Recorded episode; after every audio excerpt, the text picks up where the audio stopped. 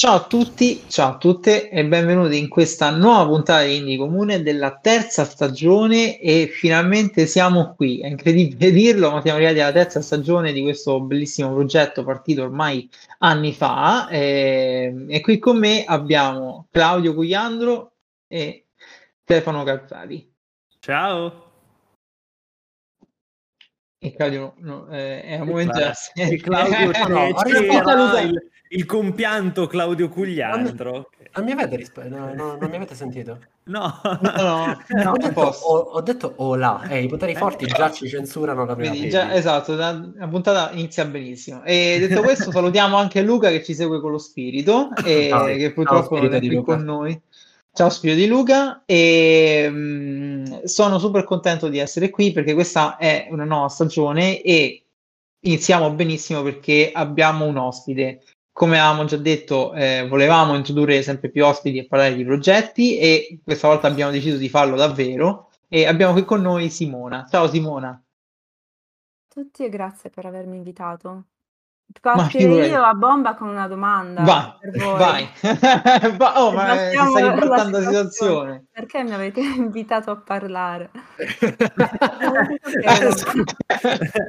sono curiosa Beh, e... a questo punto prima di lasciare la parola a Claudio che eh, sicuramente avrà eh, più una risposta migliore della mia io parlo generalmente dicendo che eh, lo uso anche un po' come reminder per chi ci ascolta e Indie Comune è un luogo che generalmente noi consideriamo come un posto dove venire e parlare e tranquillamente di qualsiasi cosa, cioè um, principalmente può essere qualcosa che noi intendiamo come uno spazio dove parlare di videogiochi indie, però generalmente quello che diciamo noi spesso e volentieri è che vorremmo che gli autori stessi parlassero di videogiochi dipendenti. Chiaramente eh, con l'inglese è un po' faticoso tra- trasportarlo all'interno del podcast per tutta una serie di motivi. Eh, quindi cerchiamo di fare noi da ponte quando è, tant'è che adesso, come magari avete notato nella seconda stagione, eh, stiamo partendo con diversi progetti che magari copriamo un pochettino di più. Eh, però ecco, è bello quando eh, abbiamo l'opportunità di intervistare qualcuno di nostrano all'interno del podcast. Quindi questa è la mia risposta del perché ti abbiamo invitato a parlare. Perché sono italiana, wow. il, bacino, il bacino era molto ampio e tu sei venuto fuori così. Allora, eh, in realtà diciamo che la proposta, poi ecco appunto eh, spiego io meglio perché la, la proposta certo. in questo caso veniva, veniva, da me per il semplice fatto che ho, ho letto del tuo, del tuo, progetto di Sea of Leaves, of Leaves eh, tra l'altro se non sbaglio siete in due. Sì, siamo in due. E... In due più qualche collaboratore. Ok. Magari poi parlerò. Sì, sì, poi ovviamente, esatto. E, e, niente, mi è sembrato molto interessante perché poi a livello assolutamente personale, non, non parlo anche per, per, Alessandro, Stefano e Luca, però mi, mi, piace, cioè vorrei capire meglio, mi sembra molto interessante questa cosa che eh, hai detto che all'inizio non, non, pensavi che sarebbe stato così, invece poi alla fine ci hai visto tanto della, della tua terra, mentre durante lo, lo sviluppo del gioco, all'interno dello sviluppo del gioco. Ed è una cosa che sicuramente secondo me è interessante. E poi, guarda, perché penso che possa essere interessante ascoltare l'esperienza di qualcuno che sta cercando di, eh, di fare un videogioco, sostanzialmente, eh, indie in Italia. Non so se poi tu qual è la tua prospettiva su questo termine, però per ora intanto mi permetto di, di usare il termine. E, e, niente, quindi questa poi è... Quindi non solo perché sei italiana anche, ma non solo. Diciamo, prima che lasciare la parola completamente a Simona, scusate se mi intrometto, eh, no, io pure ho visto il, um, il post di Claudio eh, legato appunto al gioco e alla raccolta fondi e a questo punto, mh, mm, diciamo, spoiler che troverete eh, con un link in descrizione. E, um, e, diciamo che io mi ricorderò sempre le parole eh, di um, un sviluppatore di CD Projekt Red che venne uh, ten- tanto tempo fa al Let's Play di Roma, quindi parlo del Mesozoico, e, e disse che praticamente quello che lui voleva vedere all'interno dei videogiochi è, è spesso e volentieri anche una, una, sorta di trasposizione della cultura del proprio paese o comunque dei luoghi del proprio paese, è un qualcosa che secondo me eh, qui da noi non vediamo così tanto, cioè spesso il panorama indipendente nostrano eh, si rifà un po' a quelle che sono le leggi del mercato, quindi è difficile andare a vedere, oh, che ne so, racconto della mia terra o magari um, dei particolari richiami artistici alla propria terra. Quindi ecco, io sono rimasto colpito da questo, quindi magari possiamo eh, ovviamente totale libertà esplorare anche questo aspetto, suppongo. Sì, certo, se vi va. Come no? Siamo qui. È un po' nel progetto, quindi eh, inevitabilmente dovrò anche eh, andare a toccare quell'argomento. Mm. E niente, non so, posso iniziare? Insomma, sì, sì, sì, vai, Come no? Certo, certo. Eh, beh, mh, mm, diciamo che glisserei in maniera eh, più o meno esplicita sul cosa significa essere indie, perché magari ci arriviamo alla fine, è molto complicato no. rispondere a quella domanda. No, è la, è la più tranquilla che noi ormai eh, saranno tipo 6-7 puntate. Quindi... Cerchiamo di trovare certo. una risposta senza trovarla.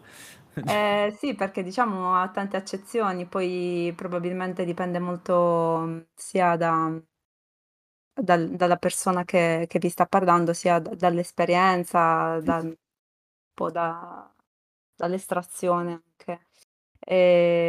Però così di getto mi verrebbe da dirvi che, che indie è sfigato, però uh, è un po' anche... Bello, mi piace, mi piace tanto. Sì, um, a me piace molto anche um, vedere gli indie come soli, diciamo. Eh, mm. Ok. Eh, rispetto ad, altri, ad altre tipologie di sviluppatori. Però vabbè, dai, poi magari mi addentro ancora un po' di più, soprattutto parlandovi di, di, di come mi approccio io a questa cosa, che mm.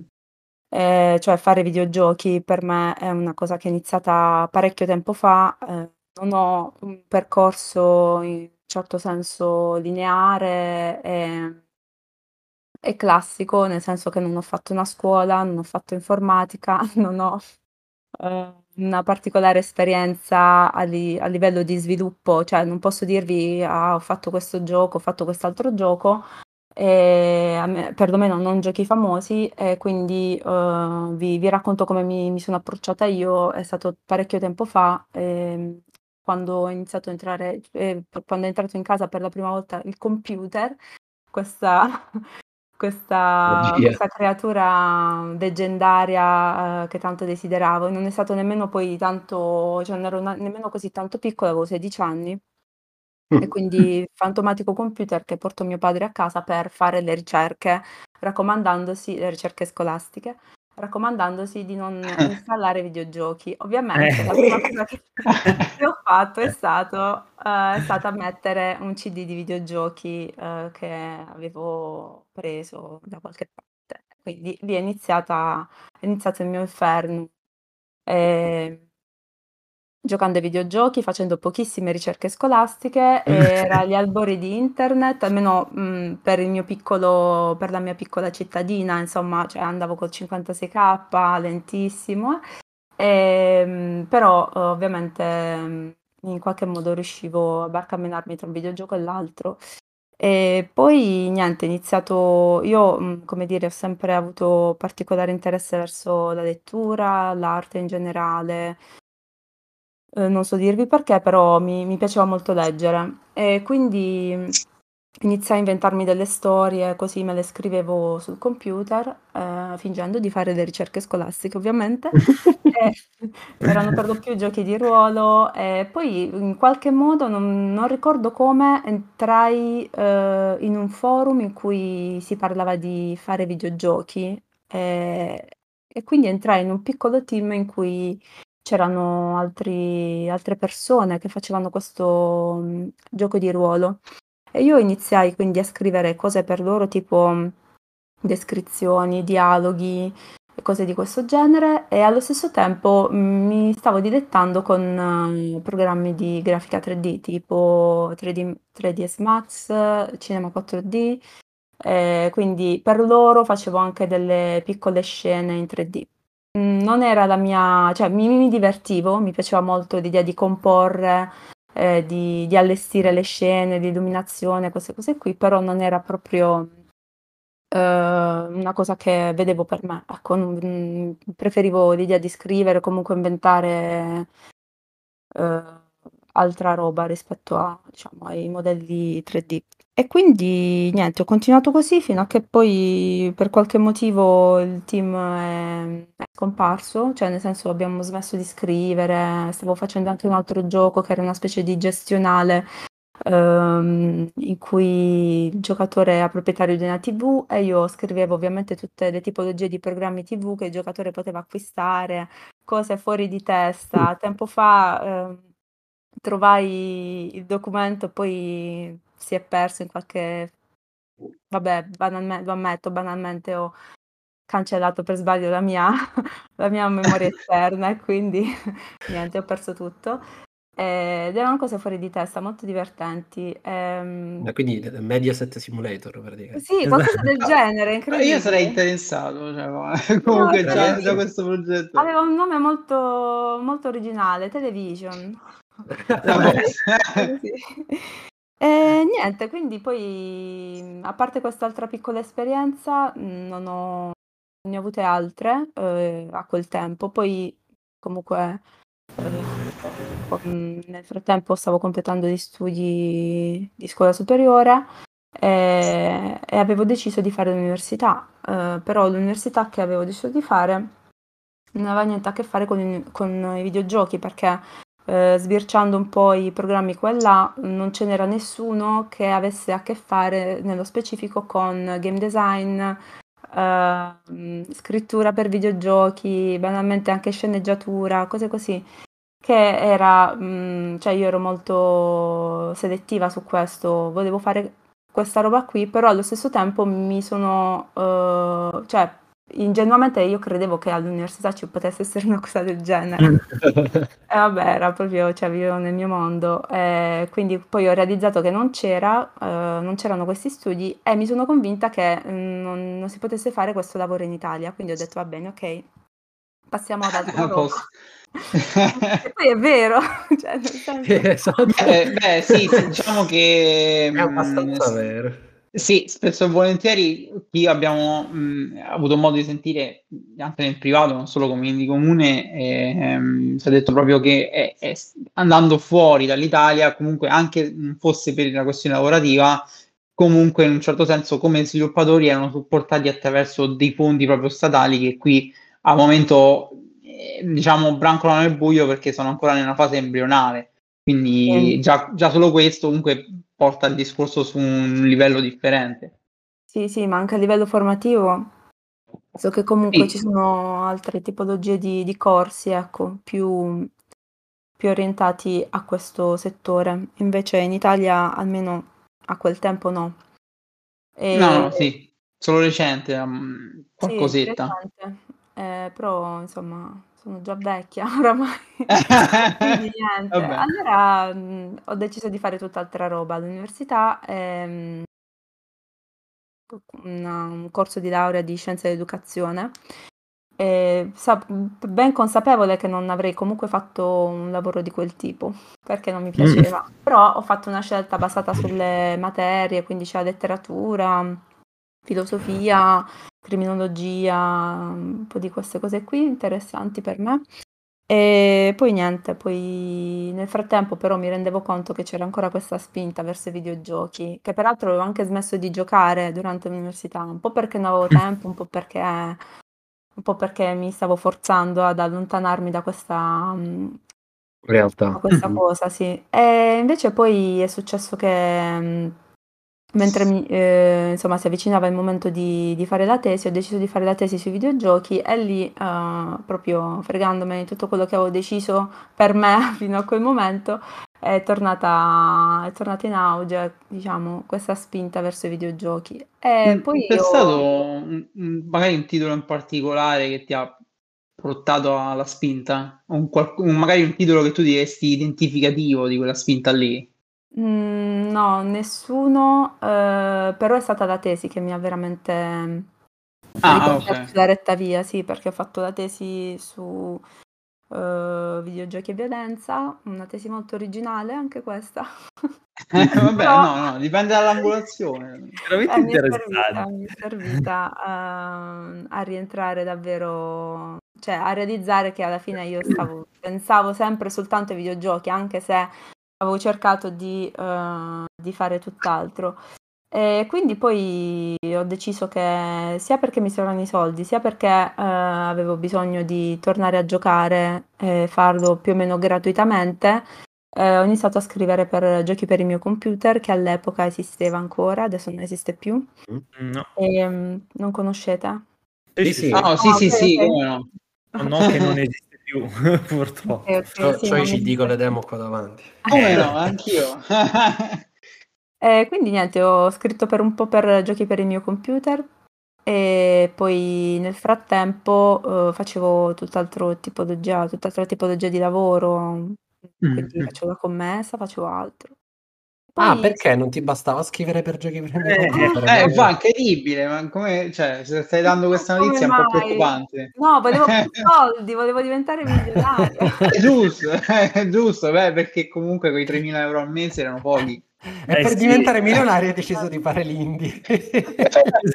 giusto. Eh, sì, diciamo era veramente ridicolo. ehm, e quindi ero abbastanza nei guai da un punto di vista economico. E mh, poi eh, successe che in, quei, in quel periodo a Bari c'era mh, una specie di fiera eh, su videogiochi, fumetti e altro che si chiamava, non so se esiste ancora, si chiama, diciamo, si chiama Mm. Big Geek. E un mio Mm. amico a quel tempo era organizzatore, mi disse, ah, peraltro, mh, che attualmente è in associazione con me, Giuseppe Longo, mi disse, guarda, se vieni in fiera, innanzitutto ci sono un po' di cose che riguardano i videogiochi, tipo anche workshop e cose così, poi potresti conoscere qualche, qualcuno che ha bisogno, insomma, di una collaborazione. E fortunatamente eh, scoprì che c'era un'azienda che aveva bisogno di un tester. Eh, dunque iniziai a lavorare per loro e così io sono entrata eh, a fare questo, cioè uffi- ufficialmente a fare questo lavoro. Eh, però non, per l'azienda io mi occupavo non solo di testing, ma anche di community management e un po' di game design verso la fine. Mm. Eh, poi l'azienda cambiò completamente rotta e quindi smise di fare videogiochi e io me ne andai. Mi trovai di nuovo nei guai.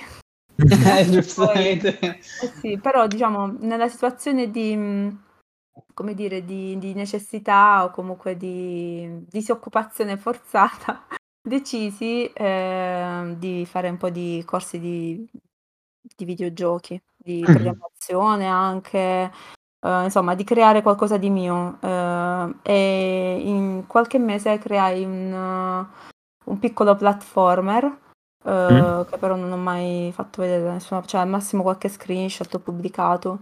E in quel periodo conobbi anche eh, Emilia Schatz, che è stata, o è ancora credo, sì, lead game designer di Naughty Dog ed è stata mia mentore per... Dovrebbe essere ancora, quindi Sì. confermo. Sì, ok. Ehm, è stata mia mentore per qualche mese, dandomi consigli un po' sul progetto che inizialmente era veramente eh, il classico pillolone dalla Unity eh, che gira, salta, cose così. Poi, vabbè, decisi di, di modellarmi un personaggino, di fare un po' di atmosfera intorno.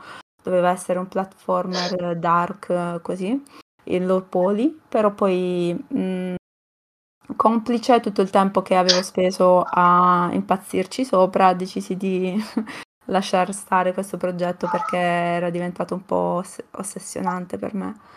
E quindi nel frattempo io continuavo a lavorare come tester, perché poi è qui che si, cioè, eh, realizza questa mia doppia vita, se vogliamo chiamarla così. Io attualmente sono lead QA eh, in una- un'azienda che fa simulatori di volo italiana Mhm. e allo stesso tempo eh, sviluppo il mio gioco da qualche anno, che è Sea of Thieves, prima eh, conosciuto come Leaves e basta.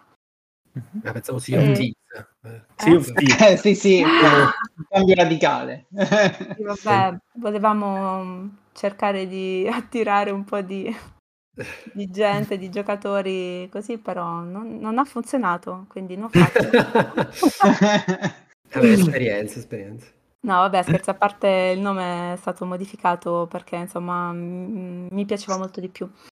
Ehm, e quindi diciamo Sea of Thieves viene dopo questo piccolo platformer ed è nato non come il gioco che è adesso, mh, perlomeno a livello teorico non era così complesso, lo era di meno, era un, un semplice esperimento che stavo facendo per Uh, innanzitutto per staccarmi dall'altro progetto, perché avevo bisogno proprio di fare qualcosa di piccolo uh, e di diverso. L'altro progetto era tutto votato al gameplay, quindi piattaforme, classiche meccaniche del genere, e invece non c'era narrazione perché avevo scelto io di non fare narrazione, e invece Sea of Thieves è quasi tutta narrazione.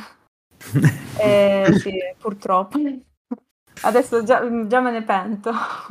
Vabbè, comunque, ehm, e niente, è nato, è nato così come un esperimento di narrazione. Volevo, volevo buttarmi un po' nella scrittura, eh, dedicandomi a questa cosa qui. Però ehm, un po', eh, devo essere sincera, è nato proprio come un esperimento personale di sulla narrazione randomica. Volevo fare questa cosa in cui questa mini storia, che poi storia non storia, ecco, un insieme di parti eh, narrative che, eh, in, eh, in, cui la, diciamo, il filone principale iniziava e finiva sempre allo stesso modo, però le parti centrali erano pescate a caso, in maniera tale da uh, vedere quanta interpretazione poteva entrare in gioco, diciamo nel giocare e rigiocare ogni volta questo, questo piccolo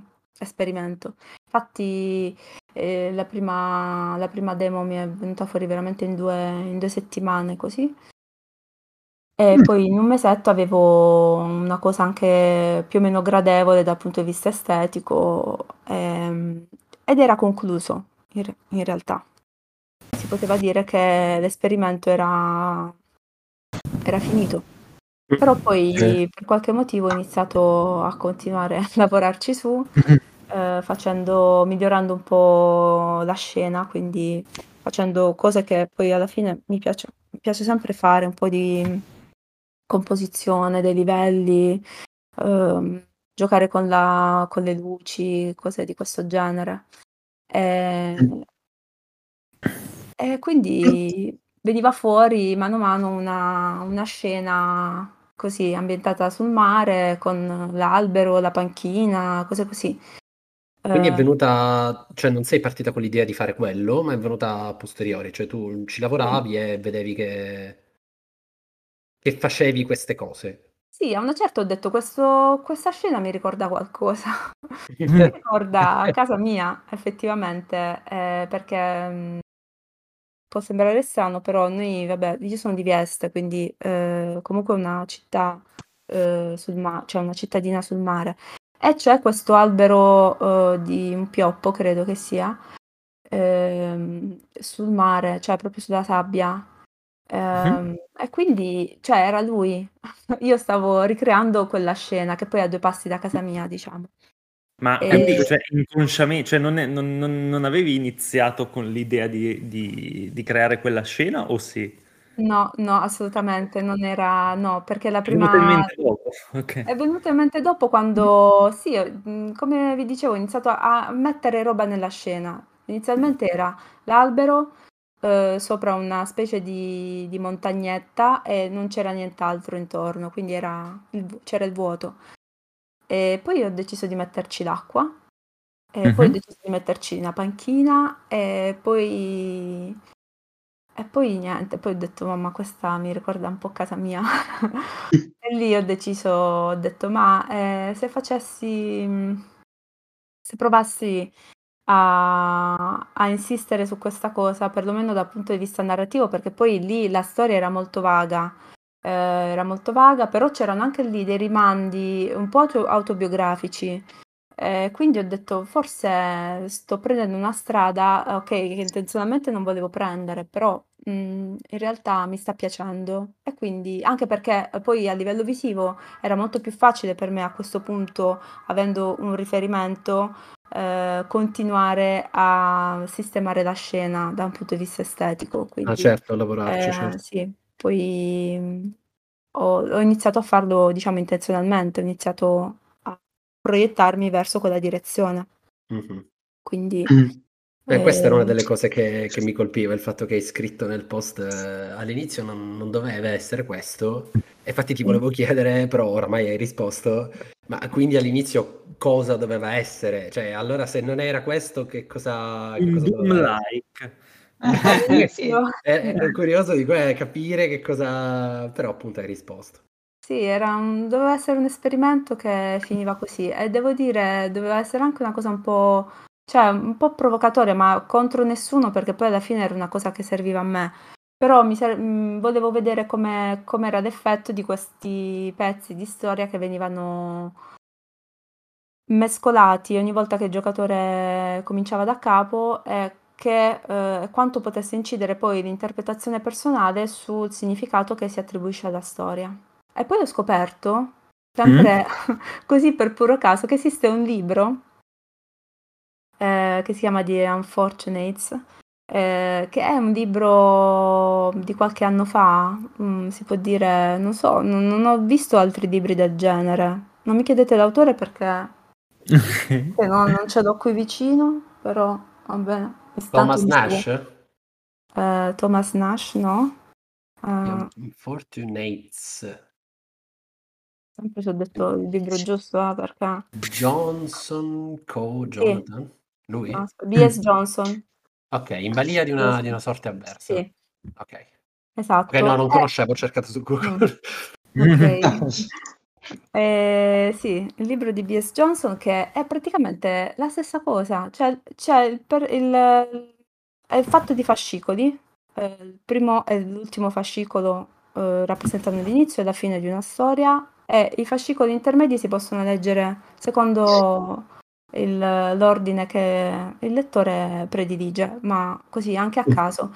Ehm, E, la scelta di, diciamo, ehm, questo- questa scelta causale- ca- casuale porta ovviamente a, eh, una, a, come dire, a percepire anche il libro e lo svolgimento della storia in maniera diversa a seconda di- dei lettori. Quindi questa cosa mi aveva, eh, mi aveva molto colpito, ecco, che ci fosse questa somiglianza, perché io non conoscevo questo libro. E poi mi sono avvicinata alla letteratura ergotica, e, insomma, ho iniziato a introdurre nel gioco co- tut- tutto quello che mi piaceva. E po' giustamente, perché alla fine... Sì, però un po' mi hanno certo detto, ma forse sto sbagliando a mettere tutto quello che mi piace in questo gioco, però poi ho visto che anche ci stava bene, che bastava trovare il modo perché tutto... Non so se l'ho trovato, però ecco, mm, io penso, nella mia immaginazione, io penso di averlo trovato, anche per dire, eh, mi piace molto la poesia, mi piace molto Montale, Emily Dickinson, quindi eh, niente, mi piacciono molto le storie, il folklore della mia terra, mi piace molto la narrazione implicita e l'approccio psicologico. Tutta questa roba sta dentro il gioco. Diciamo Adesso- che essendo bello ricco, a questo punto la domanda è, è forse ovvia, ma tra tutte queste cose che hai descritto, e poi ci aggiungo anche il pizzico, perché poi nel tuo post dici che anche alcune cose bisogna sentirle, quindi andate sul, ehm, sul sound design e, e su quello che state facendo. Ecco, tra tutti gli elementi che avete incluso, secondo te qual è, almeno quello che tu hai sentito forse più difficile inserire all'interno, mh, sia meccanicamente che anche magari a, a livello emozionale, comunque parliamo di qualcosa che per te potrebbe essere una questione personale soprattutto. Eh, sì, allora penso che la cosa più difficile sia proprio eh, l'ambientazione. È difficile eh, non fare un gioco autobiografico, eh, però il gioco non è autobiografico, cioè nel senso la parte, la parte difficile è proprio quella di non scendere troppo sul personale. Uh-huh. Perché non, non, non voglio uh, proprio parlare di me, ma vorrei parlare di una storia nello specifico. Però mm. inevitabilmente, uh, diciamo, ci sono degli elementi autobiografici e la parte difficile è stata proprio, uh, parlo al passato perché penso di averlo superato oramai, è stato proprio uh, manipolare questi elementi autobiografici in maniera tale che non fossero più autobiografici, ma che fossero in qualche modo verosimili e quindi che potessero piuttosto arricchire la storia, eh, mm-hmm. senza ovviamente mh, mm, parlare di me.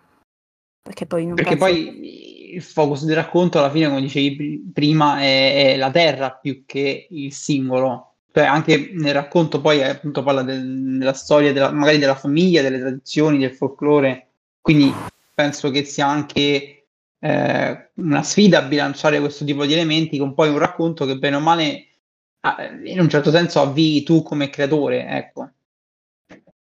Eh, sì, Ehm, ci sono tanti elementi secondo me, ehm, non è soltanto, come dire, la la parte, uhm, che riguarda, uhm, i drammi familiari. C'è anche un elemento di mistero che è poi è quello centrale, ecco. La parte la questione della terra e dell'ambientazione banalmente sembra invece, uhm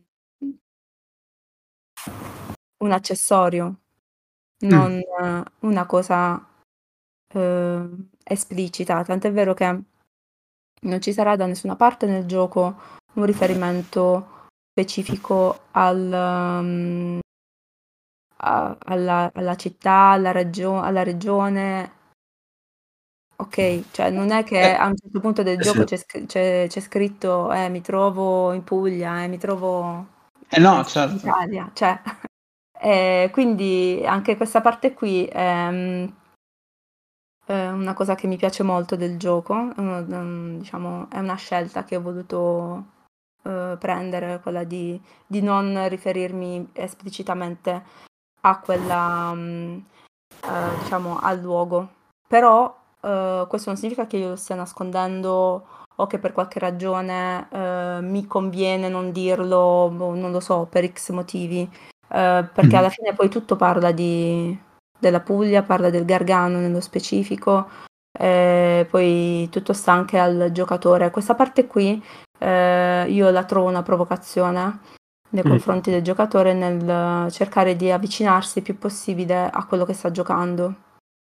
Quindi mm. cercare di approfondire anche determinati elementi in maniera eh, laterale al gioco in sé, perché io penso che il, il videogioco sia un'esperienza di vita Ok, non per tanto tempo ho pensato al videogioco come un qualcosa che è eh, di estraneo alla vita, qualcosa che ti porta lontano, mm. la, la, classica alienazione. Mia madre era impazziva quando mi vedeva giocare ai videogiochi perché diceva tu, tu ti alieni ed è vero, in alcuni certo. casi eh, il videogioco ti aliena eh, però eh, attualmente io penso che il videogioco sia un proseguo della vita, quindi cioè, un'esperienza all'interno di altre esperienze reali. E quindi mh, mm, mi piace l'idea che il giocatore possa eh, giocare qualcosa e dire esiste davvero questo, questo posto, esiste davvero questa storia di cui stanno parlando, si sta parlando in questo gioco, esiste questo personaggio,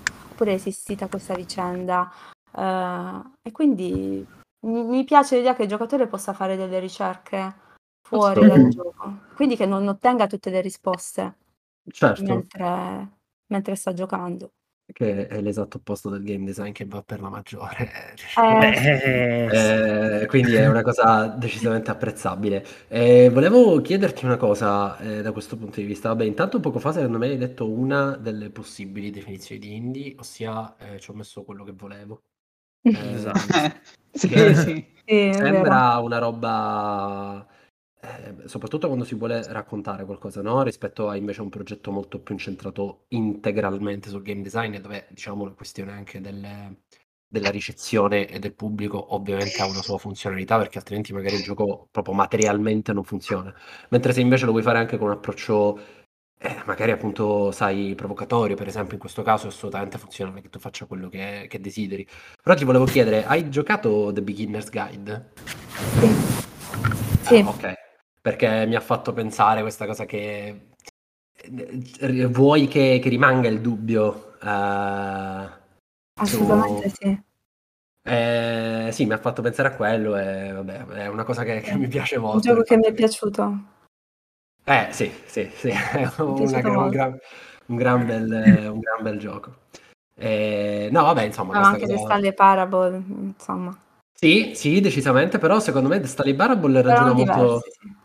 Sì, ra- ragiona molto sulla forma, mentre The Beginner's Guide alla forma dà anche una sostanza proprio di Sì. contenuto che è molto rara nel panorama videoludico. E, e ni- e niente, questa cosa mi ha fatto pensare appunto che ah, me- mentre parlavi ho pensato al gioco e- ed è una cosa che, che mi piace molto. E ecco, eh, tu hai usato il concetto di provocazione. e Sì. per me viviamo un contesto videoludico oggi dove ehm, come dire, eh, molto spesso il non portare mano nella mano è quasi qualcosa che viene considerato sbagliato a priori, mentre secondo me è un'enorme forma di rispetto potenzialmente anche nei confronti di chi gioca, perché hai fiducia nel fatto che questa persona poi si prende il tempo per capire bene quello che ha appena, quello che ha appena vissuto. Si prende il tempo, si interroghi, si faccia delle domande sul magari la possibilità di connettere quello che ha giocato con qualcosa di reale o anche solo farsi questo genere di domande. E niente, quindi mi sembra, mi sembra molto interessante sulla base della tua Sì, non descrizione. solo eh, con la capacità di connettere con qualcosa di reale, ma anche di personale. E secondo me questa, Mhm. cioè nel momento in cui io posso personalizzare quel gioco come giocatrice, eh, con la mia visione, con la mia interpretazione, non so, mi, mi affascina questa idea. È vero che forse un po' va eh, ad inquinare, se vogliamo ut- utilizzare questo termine, quello che è eh, come dire, l'intento di chi scrive, l'intento di chi ha creato quel, quella struttura, però allo stesso tempo mi piace l'idea di poter lasciare libero spazio di interpretazione al giocatore, perché penso che possano uscire eh, delle cose interessanti.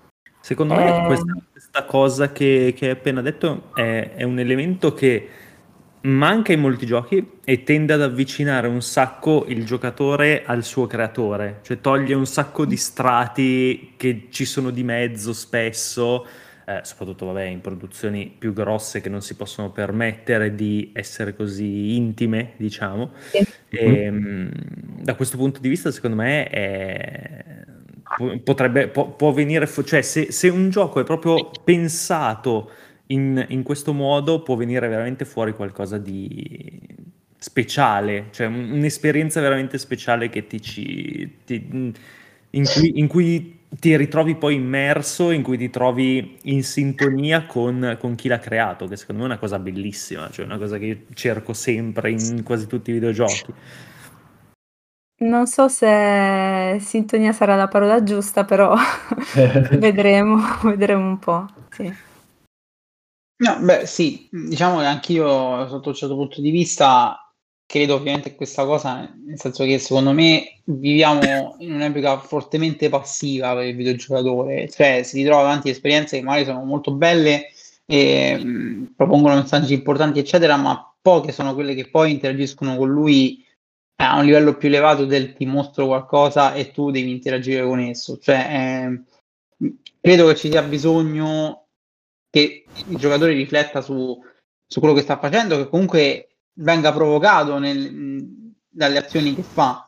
Tant'è che se non sbaglio qualche puntata fa, eh, o meglio, eh, la stagione scorsa abbiamo spesso riflettuto su questo tema perché ehm, sono usciti diversi titoli che bene o male mh, ci portavano a fare una cosa e allo stesso tempo creavano delle domande su quella cosa. Ehm, ad esempio, un, un titolo che mi viene in mente adesso è Mind Scanners, dove ehm, devi essenzialmente fare delle visite ai pazienti ehm, in, questo, in questa sorta di distopia e praticamente devi eh, assicurarti che tutto vada bene, ma quel andare bene è un, un qualcosa di ehm, eticamente sbagliato, moralmente sbagliato. Quindi, quando poi vai a fare la terapia, che è praticamente una tortura, dici che cosa sto facendo, cioè per quanto il gioco ti spinga a farlo a livello ludico, a livello etico e morale, tu sei costantemente bombardato di domande. Quindi, sotto questo punto di vista, credo che sia bello quando il videogioco continua a fare queste cose, perché anche aggiungo, è spesso una prerogativa del mondo indipendente fare così, perché come diceva Claudio, eh, i, i, spazi più grossi non possono permettere questa esperienza magari intima, tra virgolette. Quindi tanto di cappello, eh. mettiamola così. Sì, ma eh, secondo me c'è una ricerca personale sotto, sotto tutto mm. questo. Mm. C'è un, um, un'insoddisfazione anche, almeno, vabbè dai, parlo per me, c'è un'insoddisfazione ma anche una frustrazione. Almeno uh, così è nato un po' il, il gioco e continua a, in parte a, a mettermi nella stessa condizione di partenza, cioè di eh, continuare a provocare eh, chi se non me stessa poi alla fine, perché non è che io ho un pubblico, cioè forse un giorno qualcuno ci giocherà a questo gioco, però io non ho un pubblico che sta aspettando, uh, però uh, cioè, sono io stessa per adesso il mio stesso pubblico. Quindi è iniziato da questa provocazione nei confronti eh, di, di, quello che della frustrazione che stavo sentendo anche, mm-hmm. anche rispetto. Io amo i videogiochi, ok? Io gioco praticamente qualunque cosa e beh, adesso sono un po' limitata dal tempo, però tante volte mm-hmm. dico. A volte sono anche limitata dall'esperienza che mi danno. Dico, ok, adesso magari ho due ore di tempo per giocare a questo titolo e, e poi alla fine decido di fare tutt'altro, di, di, di leggermi un libro o di uscire, ecco, perché dico tanto so già che tipo di esperienza mi aspetta. Mm. Cosa cambia? Cambia soltanto qualche personaggino, qualche, qualche sfida in mezzo in mezzo, ecco, cioè, però so già che cosa mi aspetta, io so già che cosa mi dà questo gioco, magari dopo averci giocato un'ora, un'ora e mezza.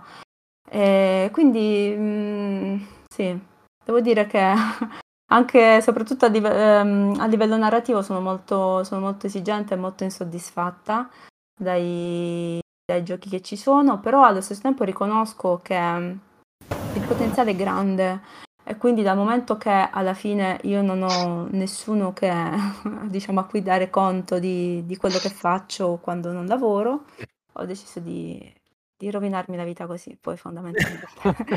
È ma, ma, quindi, ma quindi ci stai dicendo che se non si comunicano le cose con troppo anticipo si può lavorare su una cosa volendoci mettere quello che si vuole e non dovendo rispettare le, le richieste di una community assurdo, nessuno l'avrebbe mai, mai potuto immaginare questa cosa. Questo gioco potenzialmente può, diciamo, potrebbe, cioè ha uno sviluppo infinito perché sì, sì come ho già detto qualche altra volta, ha una vita sua. Quindi eh, io evito situazioni di stress, quindi ci lavoro quando posso, quando ho effettivamente qualcosa da, da, da ricercare, sì, da aggiungere eh, quando mi va, quando sento proprio il piacere di stare un po' in intimità con questo progetto, altrimenti non sto lì a farmi timeline che poi non rispetterò.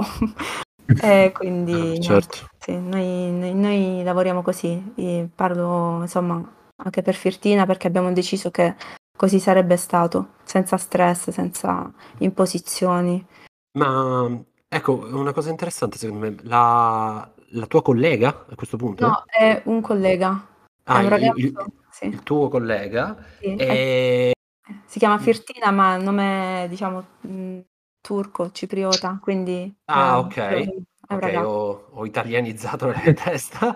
E mh, a questo punto, dato che la storia però appunto la stai scrivendo tu, mi pare di aver, aver capito, integralmente, diciamo. Sì. E lui cosa fa? E, cioè, qual è il suo ruolo, diciamo, all'interno del, dello sviluppo, ecco. Lui è programmatore. Eh, lavorava in Unity, eh, quindi No. invece adesso sì, lavora per altre aziende.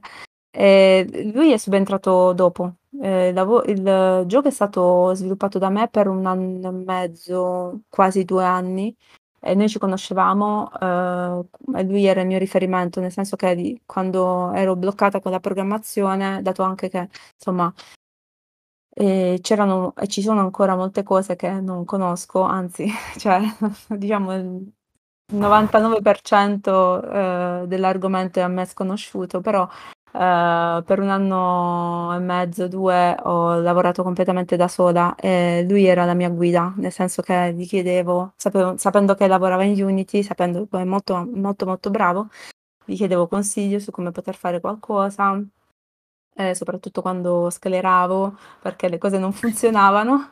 Lui era, insomma, era lì ad aiutarmi, e fino a che poi mi ha, de- ha- mi ha- mi ha proposto di, diciamo, di, di lavorare al progetto direttamente eh, e quindi è entrato a far parte del- della famiglia, diciamo. E, e noi ci siamo dati questo nome, Sea and the Forest, giusto per, insomma, perché ogni tanto poi è capitato di, eh, di, di esporre, quindi avevamo necessità di darci un nome.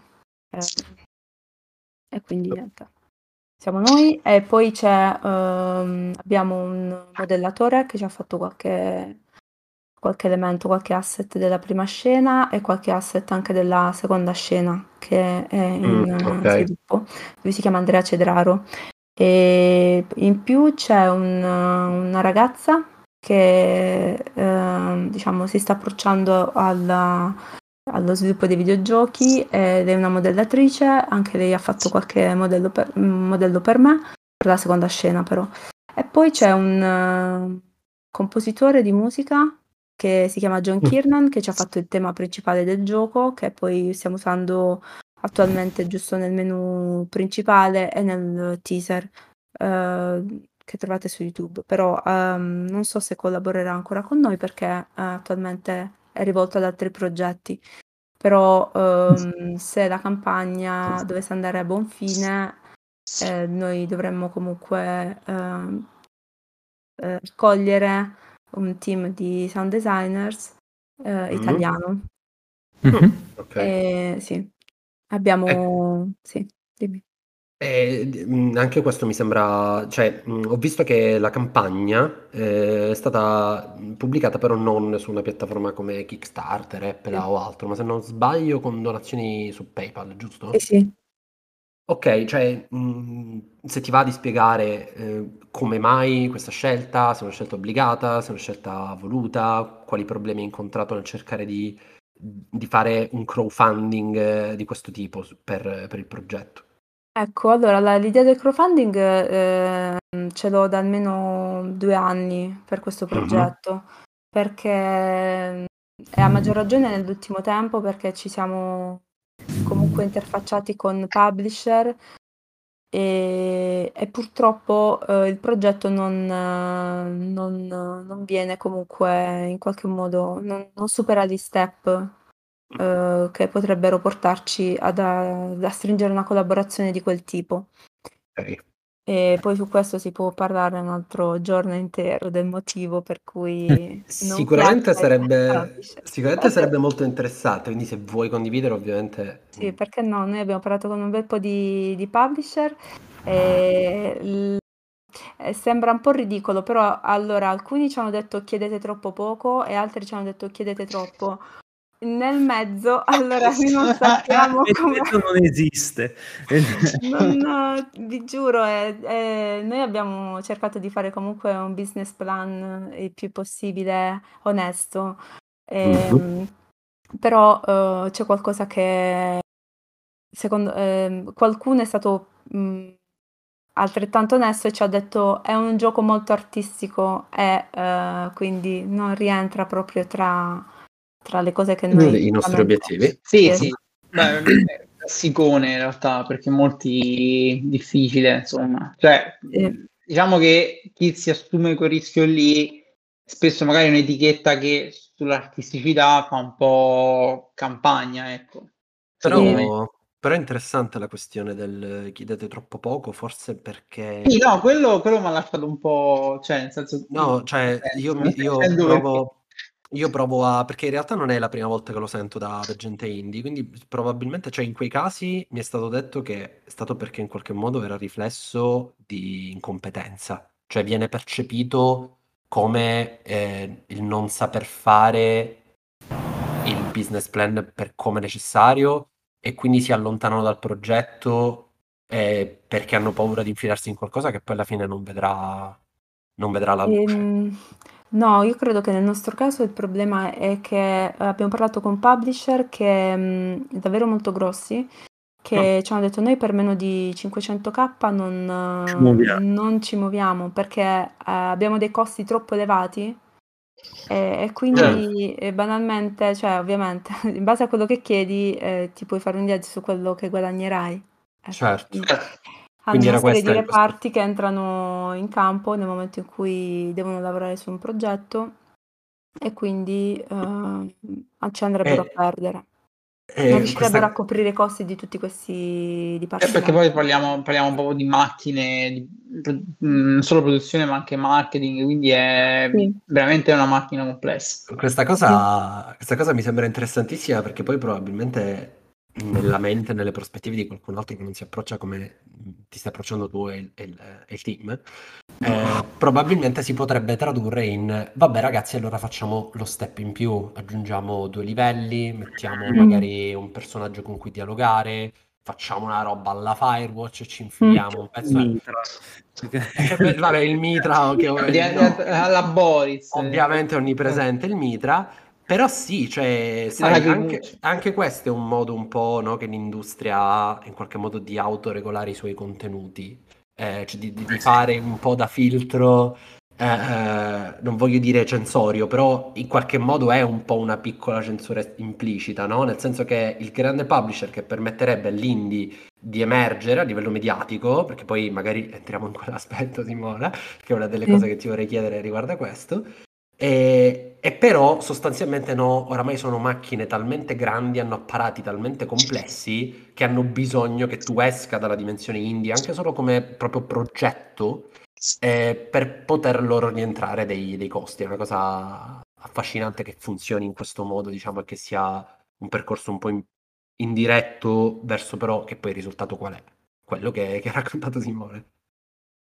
Eh sì, diciamo che loro banalmente ne fanno una questione di numeri. Ehm, E, quando tu s- guardi solo i numeri, poi del resto non, non ti interessa eh, che è ambientato in Puglia, che insomma che c'ha eh, linguaggio, azione poetica, cioè loro vedono i numeri e tutto il Certo. resto è, cioè, Certo. non è interessante minimamente. Nel momento in cui i numeri eh, coincidono con i loro, mh, con i loro modelli, perché molti di questi publisher hanno, vi giuro, dei modelli in cui mettono i numeri, vedono se tutto questo è coerente e quanti soldi potrebbe portare eh, in cassa loro, quanto andrebbero a guadagnare su breve, medio e lungo termine, lunghissimo termine.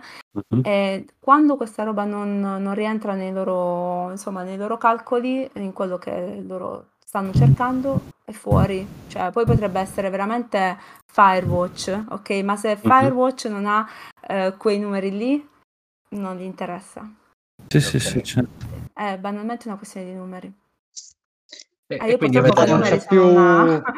Sono, poi- sono cioè, in un certo senso credo non esista neanche più il mito del eh, mi gioco tutto con la presentazione cioè banalmente puoi anche essere Steve Jobs che va a fare la presentazione però se quei numeri non combaciano è inutile cioè nel senso che è veramente quindi niente Sì, ne anche quel, quel sogno americano se ne accorgono tipo subito. Cioè.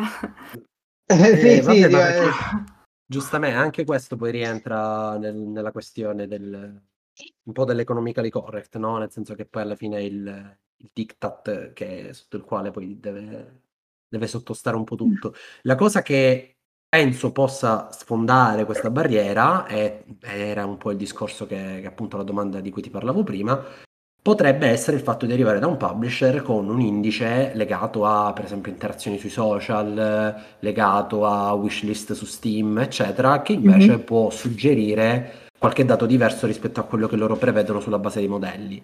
E quello che ti volevo chiedere è da, uso il termine indie, eh, cosa pensi, diciamo, del, del- del mondo dei media, lato videogiochi? Da- cioè, cosa, cosa può dare quel mondo, mh, a Eh. partire dai content creator, dalla stampa, critica, eccetera, a un indie?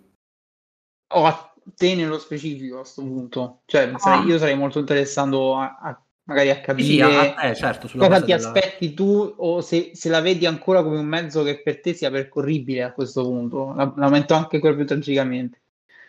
Allora, guarda, proprio oggi ho parlato con un amico giornalista che, mm-hmm. insomma, aveva letto un po' il post su Facebook e io l'avevo contattato per sapere se c'era, insomma, innanzitutto per, vabbè, per sentirlo poi per, per, sapere se fosse interessato in qualche modo a scrivere una storia su, questa, su questo progetto.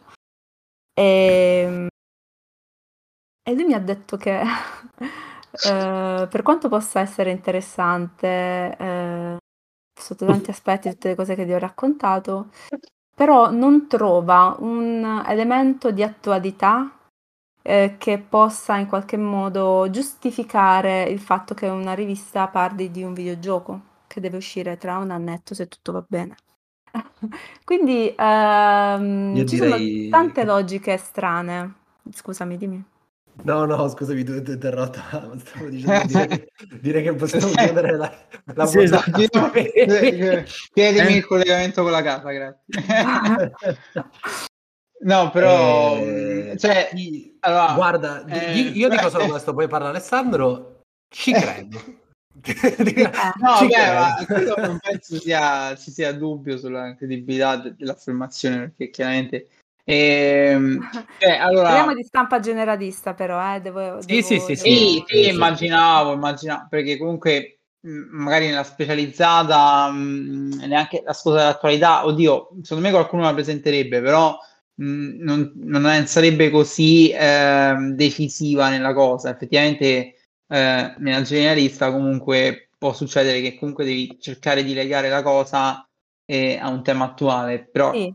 Per come la vedo giusto. io. Cioè, sì, però, però, però esatto, a quel punto, cioè, questo step presuppone che uh, ci sia anche um, in generale, non solo in questo contesto, un interesse a includere le cose che possono coinvolgere l'attualità nel momento in cui c'è la possibilità di farlo, eh, cosa che secondo me non avviene. Quindi cioè, il, rapporto è un po' sbilanciato, però mh, per come hai, tu hai descritto il gioco a noi, eccetera, comunque dei ganci io ce li, ce li vedrei, mh, non dico eh, così palesi magari a dire oddio, eh, eh, nel gioco c'è Giorgia Meloni, parliamone, però per una roba del genere cioè, ah, non l'ho detto? Vogliamo... Ma c'è? c'è no, cioè... Ho deciso adesso di metterla. Beh, del resto il gioco è in continua evoluzione, no? Sviluppo infinito, quindi chi lo sa. No, sarebbe una storia, sarebbe una storia incredibile. Io già ce la vedo Kotaku che fa a questa sviluppatrice è stato detto che allora lei ha messo la presidente del consiglio. Sarebbe sì, bellissimo. Ehm, poi la seconda domanda, diciamo, la seconda osservazione è stata se non ci fosse qualche personaggio noto coinvolto. Eh, nello sviluppo o all'interno della eh, trama? Nello sviluppo eh, o comunque, se, mm, non so, sai, un po' di quei personaggi che ti fanno da sponsor. Sì, sì, perché è bello, non so cose così, però no, eh, cioè quindi ho detto no, nel senso adesso sbotto cioè, malissimo, proprio sbotto malissimo. Ho chiamato, ho chiamato Ron, Ron, Gilbert, ma non, non, non ero occupato, quindi... No, perché poi la cosa, la, la cosa clamorosa è, cioè, non, non, do, non dovrebbe esserci bisogno dell'aggancio alla realtà, cioè nel senso se no, non capisci no. che una persona pugliese che sviluppa un gioco in qualche modo connesso al il fatto già che ci sia questo gioco ne devi parlare perché tecnicamente sei un critico, uno dei tuoi compiti è anche and- quello di andarti a cercare magari il nuovo e non solo la, la, la, la, la eh, esatto. che ti arriva. Cioè, che dicevo io. Sì, sì, no, è che... Mm, sì, Ale, hai ragione, però volevo sbottare un pochettino. No, no, no, no, no è, è, non è esattamente quello che dicevo io, quindi però, però ho capito il punto, cioè nel senso dovrebbe essere anche un approccio attivo e non solo passivo, nel senso che tu dicevi, cioè dovresti essere anche uno che cerca Sì, più che altro perché in realtà poi, come vedi, noi stiamo parlando con Simona e mi pare che commenti da fare sulla realtà dell'industria dalla sua prospettiva, cioè cosa significa provare a fare videogiochi, cosa significava Sì, chi però, magari... cioè, nel senso, comunque se parliamo della generalista, alla fine eh, c'è la casalinga de- di, di Volterra, non gliene frega niente del fatto che un publisher va sui modelli, cioè alla fine magari No, appunto no, sul concetto certo. dei- della terra, eccetera, ti posso dire, magari gli interessa perché appunto eh, comunque eh, la valorizzazione del territorio è un argomento, magari in questo caso sarebbe forse ehm, puntato poi a, un tipo di articolo che esula da quella che poi sarà l'esperienza del gioco, per- secondo me, se, se finisse in mano a un- una sorta di attualità, perché comunque appunto il, il racconto è ambientato in, in quello spazio eh, Però- eh, terreno, ma non è mai esplicitato, quindi in un certo senso eh, deve essere anche un qualcosa di personale, almeno per come l'ho intesa io, poi magari eh, sbaglio, quindi Simona per favore interrompimi, però mh, l'ho intesa come è, è un- una sorta di spaccato in cui tu puoi rivivere delle sensazioni magari che ti legano ai, ai luoghi e comunque alla, alla vita che hai vissuto in un certo qual senso, come a- eh, succedeva per esempio in ehm, eh, mannaggia, nel gioco recente, quello in cui eh, ne ho pure parlato un sacco in puntata, ma non mi viene il nome. Però era, era un gioco ambientato eh, in questo spazio di una casa di, di questi due studenti che poi No finiscono longer home. eh, Home. Longer home, esatto, e quello là non è che c'è una casa specifica, cioè eh, dice l'ambiente è questo qui e in questa città qui. È, è un ambiente ehm, che per loro è specifico perché comunque rappresenta quello dove sono stati realmente, eh, però per chi lo gioca diventa l'ambiente che tu vivi nella- nel corso della tua vita. Quindi io l'ho intesa un po' così e, e in Sì. quel senso va a cozzare con l'idea ti racconto la terra della Puglia, secondo Eh, me, sì. a meno che appunto non fai, eh, eh, cioè il racconto che poi è quello di Simona, che, che spiega la Eh, cosa. esatto, il punto è questo che se fosse per un discorso di recensione capisco la tua prospettiva, però siccome invece Eh, sì. è in una generalista che secondo me ha però il vantaggio di non doversi impelagare in tutte quelle st- cose nostre del gameplay si spara Sì. buono e tutte quelle robe là, ma Sì, eh, di cosa parla il gioco e dire secondo l'autrice lei ci ha messo molto del suo, della sua terra eccetera io penso che per la generalista dire questa ragazza ha fatto un gioco eh, cioè penso al caso Freud Bones no? Eh, che de- della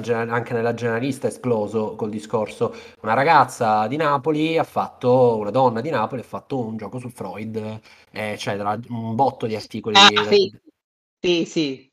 No, no, eh, ma mm, quindi cioè, non, non mi pare insomma poi così complesso, eh, però vabbè, ripeto, basta mi taccio su questa cosa perché... Diciamo che mh, per rispondere alla domanda ehm, originale, cioè il rapporto Ecco. famiglia, io, io francamente eh, eh, non posso parlare molto per quanto riguarda questo videogioco perché eh, non ho avuto assolutamente nessun tipo di, di riconoscimento, di copertura se non eh, un po' di interesse da parte, vabbè, adesso da parte vostra, da parte di mh, un paio di mh, eh, testate minori, una tedesca, una inglese, non so come mi abbiano trovato, però mi hanno chiesto così di parlare un po' del progetto qualche anno fa. Ehm, però ehm, aggiungo che più che altro, eh, e in maniera anche un po' sorprendente, eh, in realtà un po' me l'aspettavo, oppure un po' ci speravo, dai. Ho avuto un po' di, di, mh, come dire, di, di riconoscimento da parte dell'ambiente più squisitamente artistico, anche locale, eh, in quanto Mhm. anche l'anno, sco- no, l'anno scorso, a gennaio di quest'anno, ho partecipato, ho esposto il videogioco ad una mostra, la mostra 37, organizzata a Gioia del Colle da, da Pierluca Cetera, che è un artista locale di fama, diciamo, abbastanza internazionale. E la mostra si sviluppava in tre settimane, c'erano varie esposizioni di artisti locali e incredibilmente io ho parlato con persone che sembravano conoscere il mio videogioco meglio di me. Cioè, io ehm, sono uscita da questa esperienza molto, eh, come dire, rincuorata dal fatto che eh, ci potesse essere un, come dire, un gruppo o comunque una categoria di persone in grado di eh, sentire il videogioco eh, soltanto da un video di, di, gameplay, perché io poi alla fine eh, quello che ho esposto alla mostra è stato il, una registrazione di una giocata del prototipo attuale, quindi non era nemmeno particolarmente eh, tirato a lucido, era un prototipo, certo carino da vedere, molto bello, con la storia eh, attuale, però non è la storia eh, sistemata. E quindi un sacco di gente era interessata, ha sentito il progetto, è andato oltre. Eh, mi sono sorbita, eh, ma volentieri, mh, gente che veniva lì a parlarmi del gioco di Virginia Woolf, uh, mezz'ora, 30 minuti così, io ma caspita. Il, problema, il problema cioè, da, da, da, quello che dici proprio mi viene in mente perché è, è, una roba che riscontro spesso anche nella critica, è che fondamentalmente spesso chi parla di videogiochi manca di una certa empatia e poi te ne, te ne rendi conto quando ti trovi appunto a che fare con artisti piuttosto che eh, gente che con l'empatia ha a che fare eh, quotidianamente e cerca di, di, di, metterla e di filtrare tutto attraverso l'empatia. E secondo me nel videogioco è una cosa che manca, nella critica manca tantissimo e poi ti ritrovi con testate che appunto dicono oh, non, non, mi interessa perché o non mm. c'è il nome coinvolto o non c'è una storia da raccontare che invece c'è, cioè fondamentalmente no, aprire gli occhi e, e, guardare, dare una possibilità, cercare di aprirsi all'opera, invece è proprio una cosa del videogioco che ci si aspetta di ricevere chissà che cosa dal videogioco senza dare assolutamente niente, cioè senza aprirsi, senza cercare di capirlo, sì. senza mh, mm, analizzare diciamo che artistiche, musicali. Per come, per come la vedo io, eh, spesso è una questione di ti devo raccontare io la storia e quello che, che l'ho visto io invece di ti lascio raccontare la storia a te che comunque dovrebbe essere quello che poi facciamo noi, tra tante virgolette, cioè dovremmo essere quello spazio che permette a, a qualcuno di comunicare con il, i nostri lettori e farlo attraverso magari una lente critica che è quella che dovrebbe essere nostra, ma non... Di cui io mi lamento spesso, nel senso che il critico tende, il critico tra virgolette, perché un vero critico non dovrebbe fare così, eh, di dire io mi aspetto una certa cosa e quindi analizzo un, un'opera in base a quello che mi aspetto io, non in base a quello che l'opera dovrebbe trasmettere, dovrebbe dare, vorrebbe esatto. dare. E, e lì, lì nascono i problemi, cioè, perché no, alla fine cioè... poi si, come dire eh, rimangono nell'ombra progetti che invece sono interessantissimi. E, e, questo discorso si riconnette a quello che dicevamo prima sul discorso di Simona dei moduli e dei modelli dei publisher, no? Perché poi, eh, proprio perché tu certo. sai che l'aspettativa è legata a eh, parametri standard di settore, non a quello che poi effettivamente dice il gioco, eh, che tu puoi in qualche modo usare questi modelli per prevedere quale sarà la, la reazione. Però contemporaneamente questa cosa mi dà speranza, perché invece, come dice Simona, appena usciamo un attimo fuori da quello che è il mondo considerato no, eh, dei, dei, media del videogioco, dalle riviste, siti, eccetera, e si scopre che c'è gente che ha un'empatia e che invece di eh, supporre, come forse siamo abituati un po' troppo dai racconti a volte paurosi che facciamo di come ci raccontano i giornali, e poi invece c'è gente che nonostante ovviamente tra immense virgolette sia un videogioco, si è approcciata col modo che ha, che ha stupito così tanto Simona, no? Eh, quindi in realtà quei mondi là ci sono, quelle opportunità ci sono, e forse evidentemente oramai questo settore ci sta spingendo a cercarle un po' fuori. Ma forse è che... il, problema. Il, il, problema è proprio pensare al videogioco, cioè come settore. Cioè, sì, è un'opera artistica interattiva fondamentalmente in cui si fanno cose diverse che diverse da leggere piuttosto che dall'ascoltare o dal guardare un film. Eh sì, è un eh, videogioco che, che, che, che secondo me si deve proprio uscire da questo schema mentale del videogioco che secondo me c'è, c'è gente che si tira proprio la zappa sui piedi e si preclude un certo tipo di esperienza che potrebbe anche essere nelle sue corde perché è un videogioco. Cioè, il videogioco no, Il videogioco non, non, non si prova, non, non mi faccio neanche delle domande. Sì, ecco, lì alla mostra per esempio ho incontrato un sacco di persone che, cioè la maggior parte non, non era, non veniva dall'ambiente dei videogiochi, non, non aveva mai provato uno, quindi mm. eh, io sono rimasta un po' stupita proprio da questo, oddio, questo non gioca ai videogiochi, eh, non conosce il progetto, eppure mh, davvero mi parla del progetto meglio di come po- potessi farlo io, cioè incredibile. È l'apertura Beh. mentale, cioè è fondamentale. Sì. Esatto. Sì. Che poi è, è una cosa che, che, molti sviluppatori indie mi dicono in generale di eventi come le fiere. Cioè che il sì. piacere di andare all'evento eh, per avere un immediato feedback magari di qualcuno, eh, in tutti i sensi, anche quelle ludiche, no? Che però mm-hmm. ti, ti, danno molto su, in termini di feedback, eccetera. Quindi sì.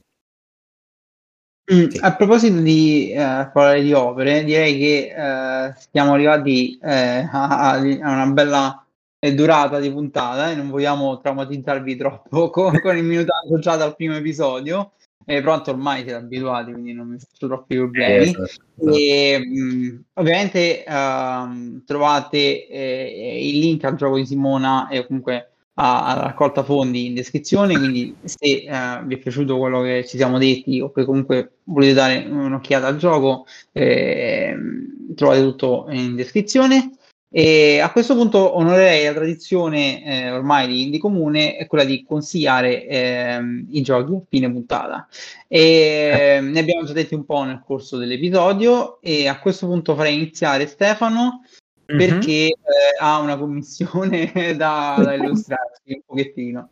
Assolutamente sì, vi devo parlare di Dorf Romantic, che è un gioco sviluppato da Tucana Interactive eh, che è uscito, è uscito, un po' di tempo fa su, su, PC, credo, ed è uscito da poco su Nintendo Switch, io l'ho provato lì.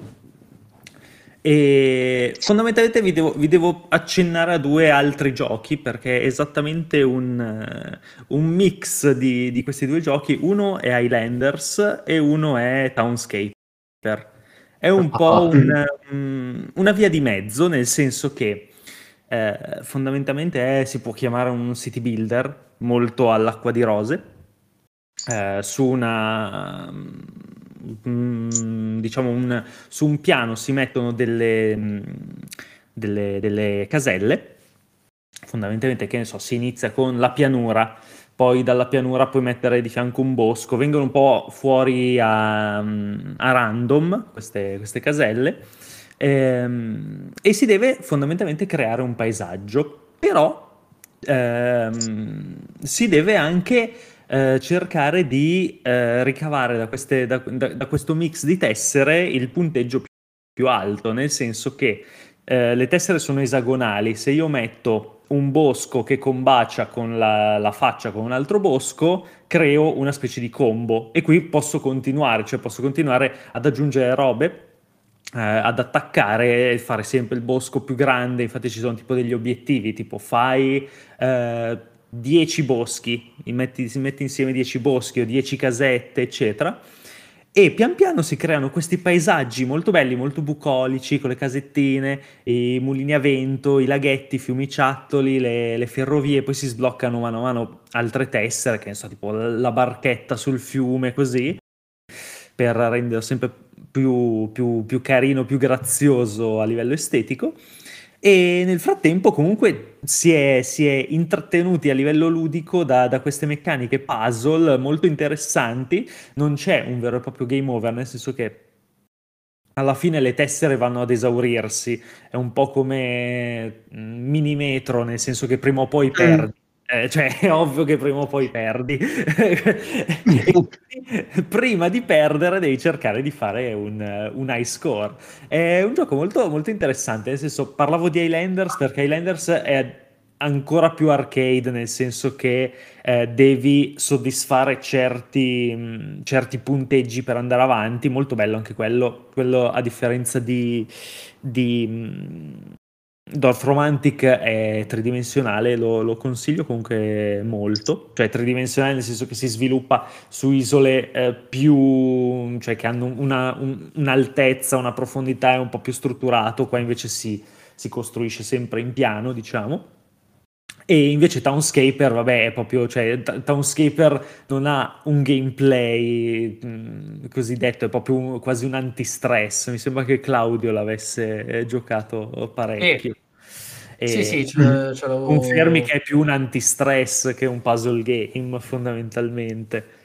Sì, sì, eh, anzi, diciamo che la versione nuova eh, ti dà tutte quelle robe tipo di livelli, di regole da seguire. Ok, ah, okay. La, la, roba proprio, la demo del, dell'anno scorso era proprio completamente vai libera, sì, sì. sì, e fai questi posti non sì, sì, così a cazzo di E quindi sì, è una via di mezzo molto, molto rilassante, molto bello, poi si sbloccano varie ambientazioni, tipo si inizia con un'ambientazione appunto come ho detto molto bucolica, classica, poi si sblocca la, la skin eh, lavanda per esempio dove i campi di grano sono diventati campi di lavanda, cambia un po' l'atmosfera, cambia la, mm. la, l'illuminazione, è molto, molto carino, molto rilassante e bello, proprio un gioco chill da, da, da, da defaticamento post lavoro, una roba del genere. Sì, molto, molto carino, sì. Ci vorrebbe e... Esatto. Beh, magari. a questo punto, mh, mm, Claudio, vai pure tu. Sì, allora, io sto mangiucchiando eh, Glomwood uh, di David mm. Zimansky e Dylan Rogers. Zimansky ancora non ho capito se ha partecipato in maniera particolarmente presente nello sviluppo anche perché è roba sua, ma non troppo roba sua, quindi sono curioso di, di capirlo.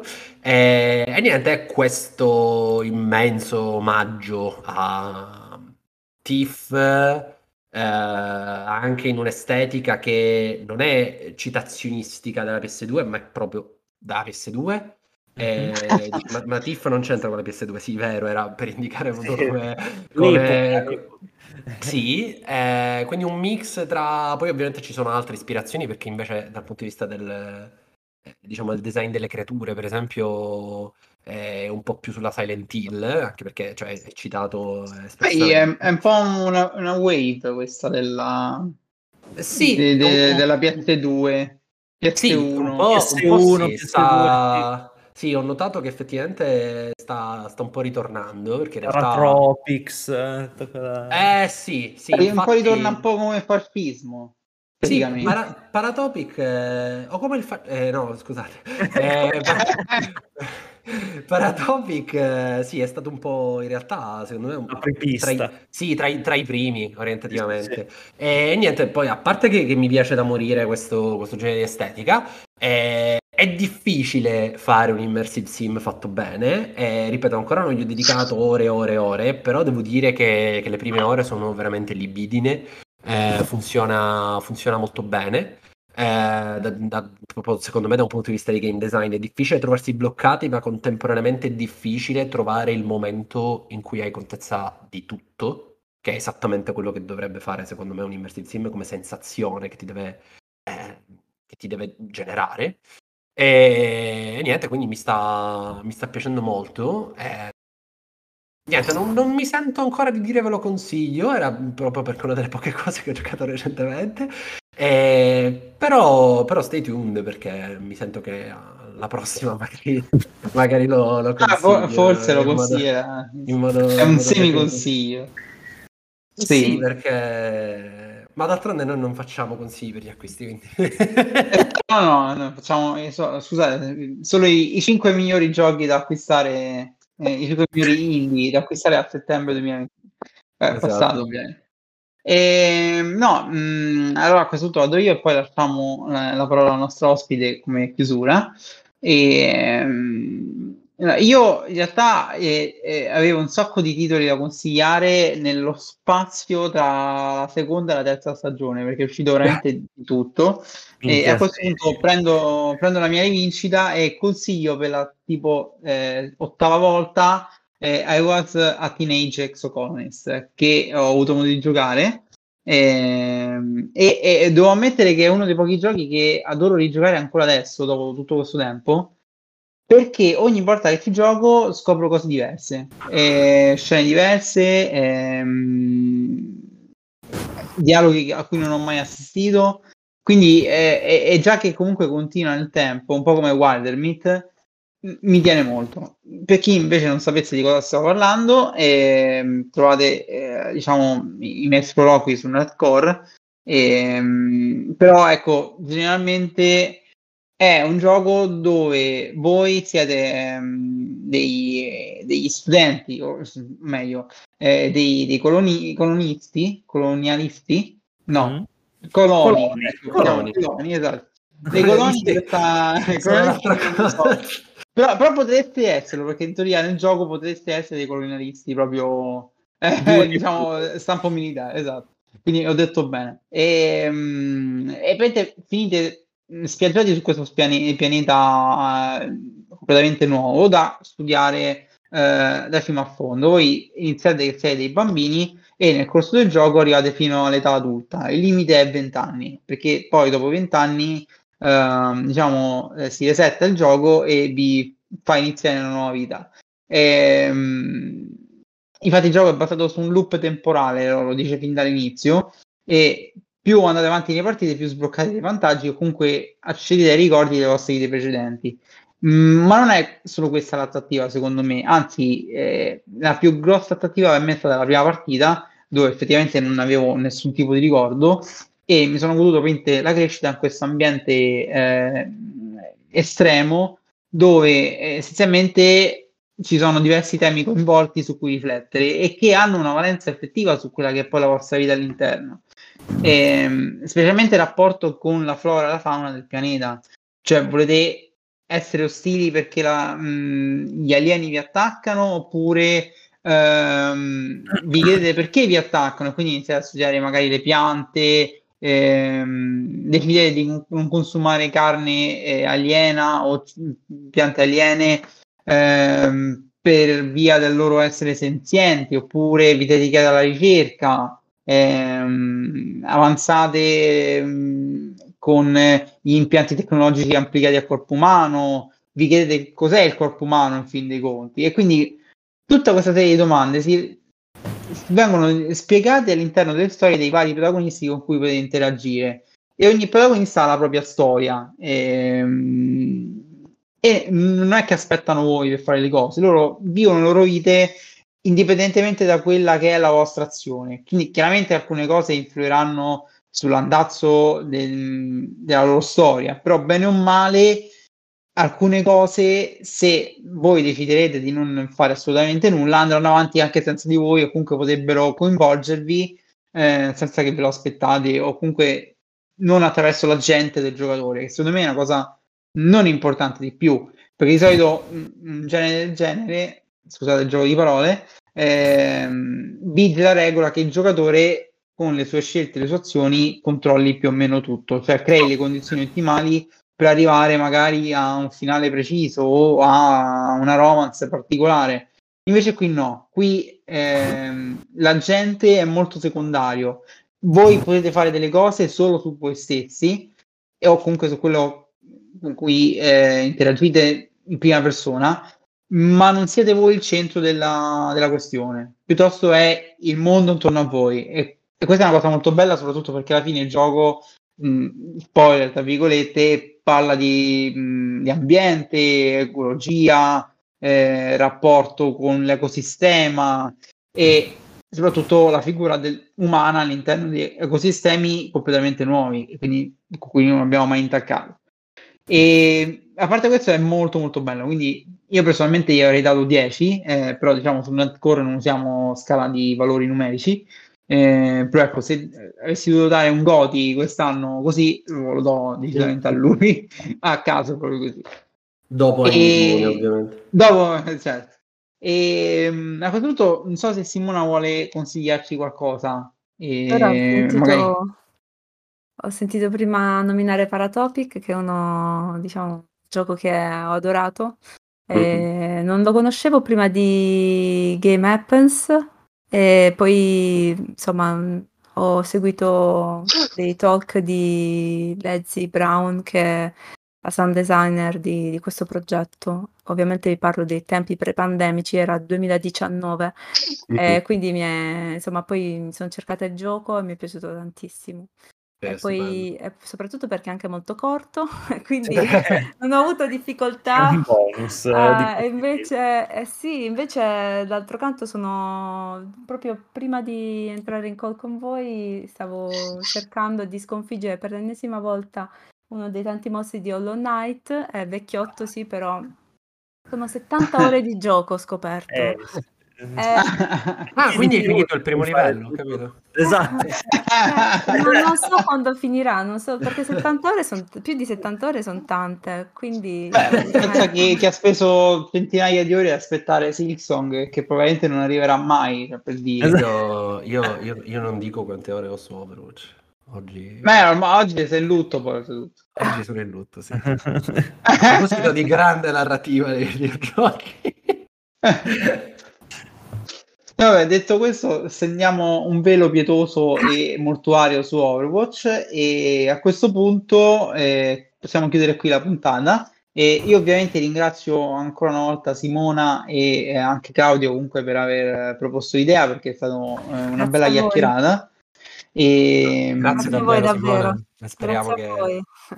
che, che sia che, Speriamo- di eh, esatto, stati speriamo accoglienti. Sì, Assolutamente speriamo che qualcuno, Piacere, ecco, diciamo che siamo stati uno dei media un po' più carini, ecco, così. Eh sì, dai, è stata una bella esperienza. Se non donate al progetto parliamo per altre 5 puntate di Cosa Indie, ve lo diciamo. Eh? Quindi, Esatto, vi cosa indie? Vi Allora, conviene... la seconda puntata è di nuovo cosa indie di nuovo. no, non lo faremo. Non penso la prossima puntata. si chiude tra 20 giorni, quindi insomma. Eh, Eh, esatto. Sì, durerà- brigate. No, comunque la puntata dovrebbe uscire molto a breve rispetto alla registrazione, quindi eh, sicuramente avrete tempo. Ehm, invece con noi ci vediamo ehm, prossimamente, ehm, molto poco prossimamente, perché parleremo dello Steam Next Fest. E ave- abbiamo già qualcosa tra le mani, però diciamo lasciamo eh, fermentare ancora un po' e ne riparliamo eh, nella prossima puntata. Ciao a tutti. Ciao. Ciao.